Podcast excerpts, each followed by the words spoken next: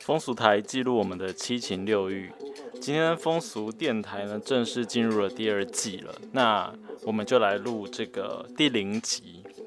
第二季的第零集，顺便讲我们的理念。不过在节目开始之前呢，今天正好也是六月四号，蔡英文总统在这个脸书上面就写到，在地球上的其他地方，每一分钟就有六十秒过去，可是在中国，每一年却只有三百六十四个日子，有一天被遗忘掉了。过去在台湾，我们有许多日子不能出现在日历上面，但我们一个一个把它们找回来了。因为我们不再隐匿历史，所以我们可以共同的思索未来。那虽然这个风俗电台主打的是跟性或是情欲、性别有关的话题，但是今天这么重要的日子，我们还是在节目前面先记录下来，这样子。好，那第二季呢，有一些小小的转变。风首先是这个风俗电台的电。呃，在这个资讯栏位上面，我可能会把它拿掉，就变成风俗台。那但是我们的理念是不变的啦，就是有这个过去的这个声色场所风俗店，这个店面的店，以及电台这个电力的电，这两个的精神还是在。只是因为 Google 的关系，我们在搜寻的时候，那个店会变成是一个。空白的字就打不出来。那为了方便未来就是听众的检索，所以我们就是改成风俗台，然后也有一个副标题叫做记录我们的七情六欲哦。那呃，我在想说哦，因为我有收到观众的回馈，说印象很深刻的一集是这个，有一集我在报那个刘真老师过世的时候，有一有些情绪。然后就是有哭，那其实我我对哭是没有太介意的，因为我觉得喜怒哀乐都是人的情绪嘛。我们好像在公共场场所比较能够接受的是笑，就比如说我们出去餐厅吃饭，然后几个朋友聚在一起大笑。可是好像哭这件事情，好像常常被需要被隐藏的，它它它就像是。像刚刚讲那个，呃，有一些历史是被隐藏掉的嘛，那有些情感好像也被隐藏掉，所以我觉得我是比较持平的态度去看各种的情绪，所以，所以我们第二季也来尝试一个新的小小的这个个性的设定哦，就是我们不是有说这个喜怒哀乐吗，其实七情六欲是包括还有惧，就是恐惧的惧，然后爱是爱情的爱，还有恶厌恶的恶跟这个欲望的欲。但是因为一周周一到周五只有五个格子可以填嘛，所以我是想说，我们就来用喜怒哀乐跟欲或是疯狂的疯等等。就星期五的话，就是可以玩比较多玩法。那星期一到星期四就是喜怒哀乐。那我我犹豫一下这个乐，因为乐跟喜其实蛮接近的，但是后来想一想，人生短暂，所以就是多一点喜跟乐好像可以。可以可以更好，可是如果觉得太多喜太多乐的话，那一天也可以改成，比如说恐惧的惧，或是欲望的欲等等的这样子。所以像今天是星期四，今天的设定就是乐，所以我们未来在当天报新闻的时候，就以那当天的这个情绪设定为主。那所以我们今天就要用比较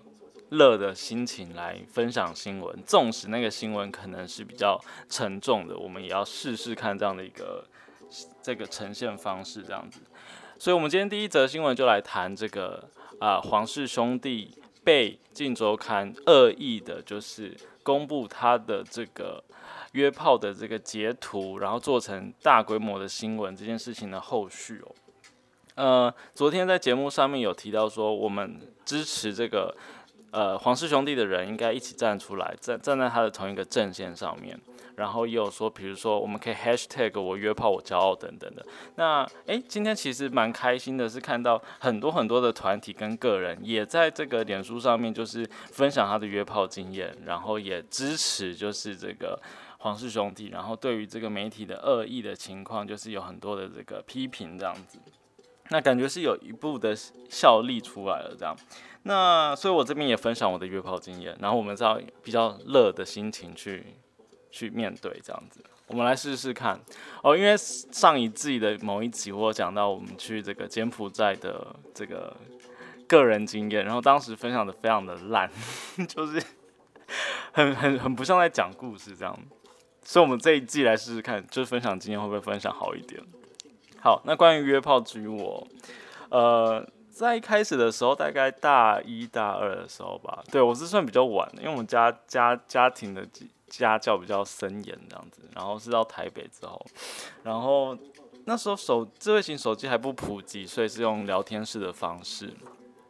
就比如说这个 T T 一零六九啊，或是拓网等等的一些社群平台这样子，然后是认识网友，然后再出去这个，比如说换手机啊，换 Skype，然后再出去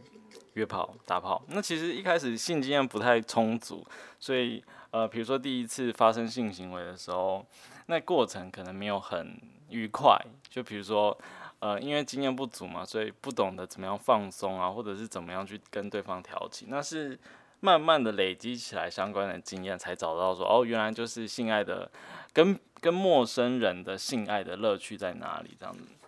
然后后来就 A P P 就是作业型手机发展起来了嘛，就比较方便。然后。呃，等一下，然后上一次我在听，我重听，就是我上一次分享节目在经验的时候，发现超爱用然后，所以我们等一下要先试着不要一直用然后这样。我觉得情欲它就像是食欲一样，有时候可以，比如说就是你肚子饿的时候就会吃东西嘛，然后我们不会去批评食欲，除非你是太太 over 的到那种暴饮暴食或者是完全绝食禁食的情况，才会需要，比如说。医疗的角度去介入这样子，那一般来讲的话，比如说我们吃饭啊，然后呃，就像在家里看片啊、打手枪啊或自慰啊等等这样，就是一个很正常的状态嘛。那可以呃，如果吃就是自己吃在家里吃饭，有时候也会出去吃饭啊，就像约炮一样。那约炮有它刺激的地方，比如说见网友之前的那个紧张的感觉，或是见面之后那个肉贴肉那种互相。炙热的情欲交织在一起的那个状态，然后还有跟不同人可能每个人的前戏喜欢的地方，他的敏感带或者是做爱的场景地点也不太一样，就是有不同的玩法嘛。那这些都是就是之外时，就是哦哦，当然是在关系之外，对对对。比如说你是单身的状态之外时，或者是你们是开放式关系的之外时，这个精彩有趣的地方是这里这样。所以，我所以我不觉得约炮这件事情需要需要去避讳，就是应该应该如果多一点人分享的话，大家就不会对于这个有在约炮的行为，就是有踏法或者道德上的这个质疑这样子。那不过约炮本身其实也有辛苦的地方了，比如说你约到的到现场的时候，发现对方不是你的菜，就他他照片跟本人差很多，那这时候你可能就是。要想办法想一些理由，可能就是变成是，那我们就是纯吃饭、纯聊天，或者是你还是想要有性关系，但是你就是可以学习如何从不是菜的对方当中去找某一些他的优点，然后放大那个优点，让你这个这场性爱还是可以有玩到这样子，或者是有些人可能长相很优、很不错，身材也不错，但是他讲话。的内容或者是他的个性，你就觉得呃怎么会这样？就是有一个有一个有一个奇怪的反差之类的，或者是有可能是自己表现不好，那那一场性爱就是自己表现的很不好，没有放松，或者是呃就是会有一些负面的气馁的一些挫折也会跑出来，这也是约炮里面常见的一些情情愫在里面了，或者是有时候太疯狂，可能做做太 over 了，然后当下是。陷入在里面完全没发现，是事后可能当天晚上或是隔天发现有破皮的情况，或者是发炎的情况，那这也是常常就是呃约炮常常会常见的现象，或者是晕船，然后或者是你们当时明明很开心，可是好像隔几天他对方就很冷淡，甚至是封锁你，这也是蛮常见的，所以。我觉得这就是哦，我们在站在这个约炮，就是讲约炮的好啊，性权的重要性的同时，我们也不避讳谈这些辛苦的或者是气馁的，有些小小挫折的地方。这本来就是综合在一起的元素，这样子。那未来的话，其实其实我其实我之前在这个。呃，曾经在一月就是大选前有许愿，就是说如果就是小英连任的话，就是我要以男同志的身份练习去跟女女性发生性关系，但是因为后来马上就是 COVID-19 的疫情的关系，然后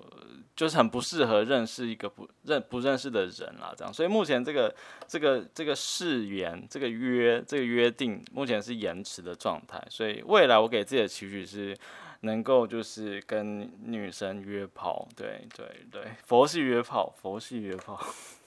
因为我自己也没有花心思在找，可是我应该要实践这个、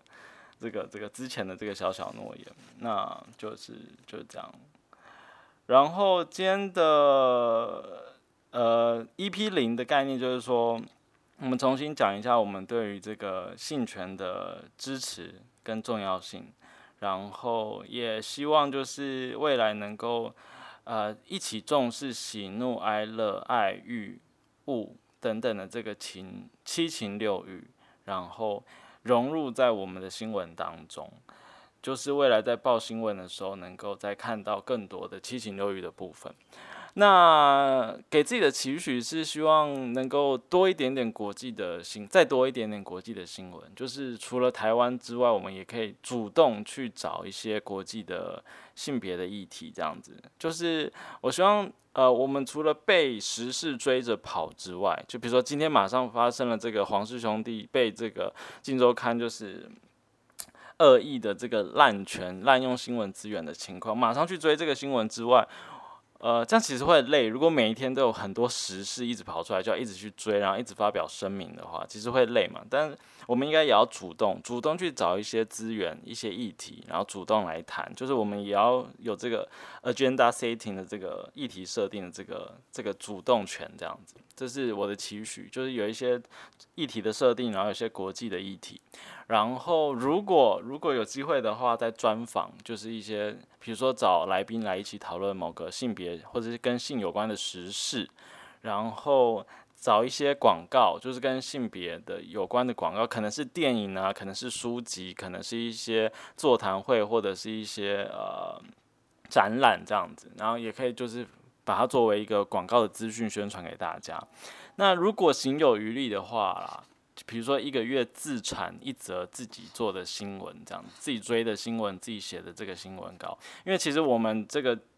频道在第一季的时候非常依赖的是这个各个就是媒体的素材，然后把它融汇在一起，然后一起分享出来。或者是如果是当天是直接念那一则新闻，我也会就是把那一则新闻的，比如说是哪一家媒体的，然后哪一个内容就讲出来这样。可未来如果我们心有余力的话，也可以试试看自产新闻，虽然这个就是工程更浩大一点这样子。好，那以上就是今天的这个第二季的 EP 零，那就我们就明天见喽。啊，对我这个时候应该要感谢一下有。这写一些问卷回馈的朋友，那其中一位呢是这个，诶，他没有留名字，所以呃不知道怎么称呼他。不过就是这位这位这位同仁这位朋友，呃，他说呢，他是从听音辨位的频道知道风俗电台的。那所以很谢谢听音辨位，在之前有一集的时候曾经推荐我们的节目，那一集好像是在谈那个伯恩脱口秀的事情，就是有分享我们的节目。然后呃，这位朋友他说哦，因为我的题目有问到说第一次听到的是哪一集节目，或者是最有印象深刻的一集。他说最有印象深刻就是哭爆的那一集，就是我刚刚在节目节目一开始的时候讲那个，我在讲刘真老师那一集有大哭的那一集这样子。所以，所以也是这个回馈让我觉得说，哎，对，那就是不同的情绪，就七情六欲应该要持平的看待这样。所以就是有这样的 idea 这样。那对于时间长度的建议，呃，这位朋友是觉得以播报新闻的长度来说是蛮刚好的，就是每一天可以听一两则相关的新闻，然后没有太大的负担，他觉得很 OK。然后音质的话，希望能够持续的迈进。但觉得有一点点环境音也蛮可爱的呢，然后有一个表情符号这样就很可爱，